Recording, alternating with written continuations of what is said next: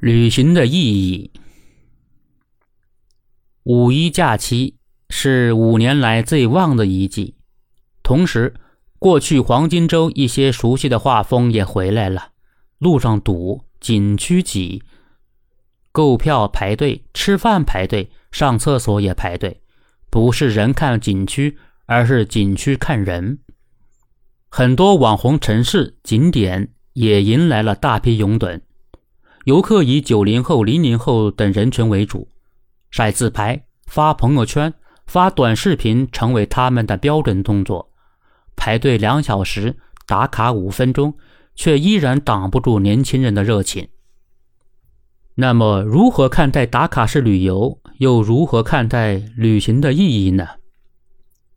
所谓打卡式旅游，是指以到达旅游景点为目的。在不同景点之间快速穿梭，进行走马观花式的旅游，并拍下图片、视频发到网上，随时记录旅游过程。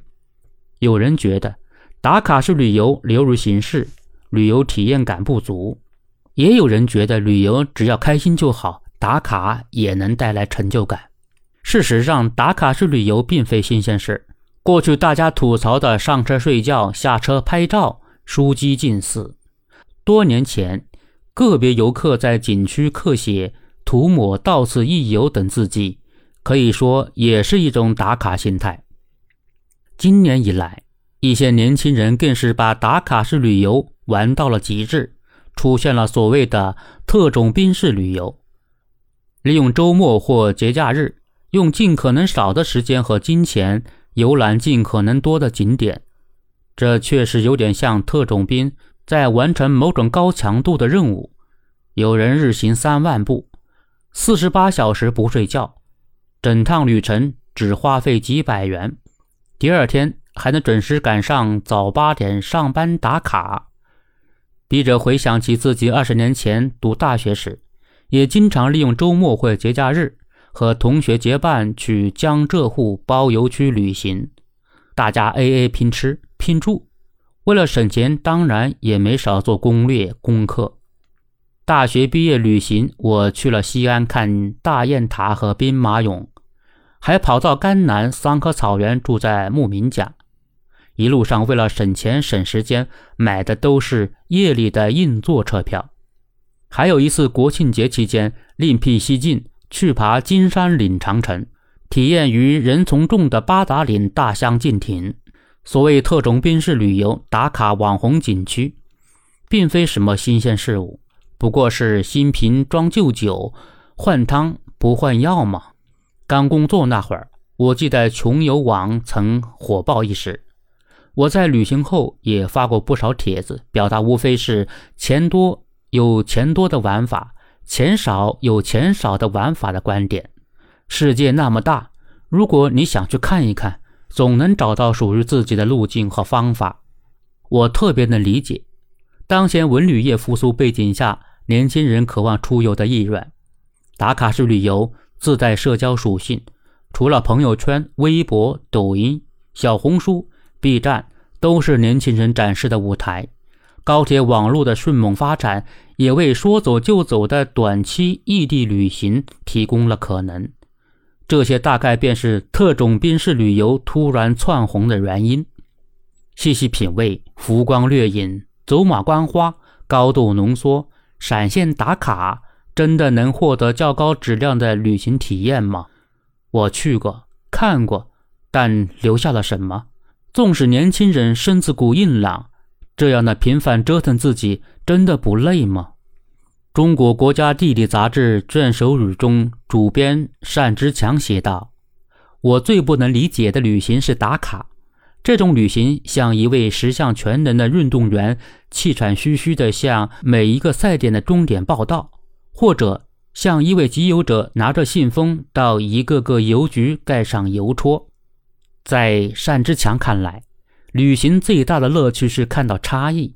真正的旅行。”不仅是寻找差异，去遭遇不熟悉的事物，还要把熟悉的事物一步步地脱去人类文化给它附加的外衣，还原成不熟悉的事物。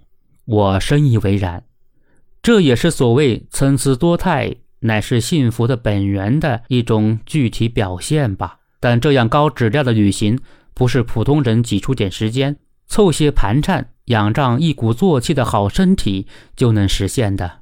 年轻时，我以为想要达到完美的旅行预期，有时间、身体、金钱这三个要素就够了。现在，我则愈发认为，旅行或者旅行者需要具备的能力，应当是五维的，在时间、身体。金钱三维上还应当补充上知识和审美。我们往往不自觉地把时间、金钱摆在更为重要的地位，忽略了阅历、知识和审美情趣，也会很大程度决定旅行质量和体验。有学者就指出，从增强旅游体验感的角度看，走马观花、浅尝辄止的旅游方式。游客很难真正理解一个地方的文化底蕴、人文特色、风土人情，成了一种为旅游而旅游。应该承认，不同年龄段的游客有不同的旅游诉求。年轻人需要的是娱乐，中年人要的是喘息，老年人拒绝遭罪。旅游中包含了娱乐、休闲、求知、审美等多种色彩和元素，但是。旅游绝不简单的等于娱乐。在我看来，旅行是一种人生体验。旅行的意义在于实现精神的冒险或者心灵的成长。真正的旅行应该是哲理和文化层面上旅行者的心灵与旅行地之间的共同默契，而非上车睡觉、下车拍照、回到家啥也不知道。坚持以文塑旅，以旅张文，推进文化和旅游深度融合发展。党的二十大报告中关于旅游的论述，为我们提供了关于旅游的启示和思路。读万卷书，行万里路，胸中脱去沉着，自然秋壑内隐。书画大家董其昌的这句名言，常常只被人们记住前半句，却足以表明认识世界的传统智慧和有效路径。文化与旅游密不可分，相辅相成。文化是旅游的灵魂，旅游是文化的载体。今天的旅游不再是过去的走马观花、看山看水，而是赏山赏水、品文化。近年来，文博热、考古热成为一种时尚潮流，吸引了不少年轻人关注。我在故宫修文物，如果国宝会说话、国家宝藏等文博类节目，圈粉无数。三星堆遗址举世关注，唐宫小姐姐火遍全网，这些都成为推进文化和旅游深度融合的契机。今年二月，文化和旅游部印发《关于推动非物质文化遗产与旅游深度融合发展的通知》，支持将非物质文化遗产与乡村旅游、红色旅游、冰雪旅游、康养旅游、体育旅游等结合，举办非遗购物节。非遗美食节等活动，发展非物质文化遗产旅游。所谓深度游，更多的是沉浸式的感受一座城市、一个地区的人文气息和历史底蕴，是一种漫游。上述通知就提出，挖掘饮食类非物质文化遗产的丰厚内涵，让游客体验当地民众的生活方式，发挥传统节日、民俗活动参与性强的特点。让游客感受当地的民风民俗。对资深驴友来说，旅行绝不只是去热门景点打卡，只有适当放慢脚步，沉浸体验，才能真正感受一座城市骨子里的魅力。博物馆、美术馆、书店、美食街，甚至一条不知名的小巷、路边的小店、菜市场，都可以是我们进入一座城市秘境的窗口。我一位朋友就告诉我。无论去哪里旅游，逛菜市场都是他必不可少的项目。当然，深度旅游需要旅游者有足够的时间和精力，可以实现更自主的安排。这需要落实好带薪休假制度，给人们更多旅游的自由和空间，让大家可以错峰出行，而不是全部集中在黄金周这几天。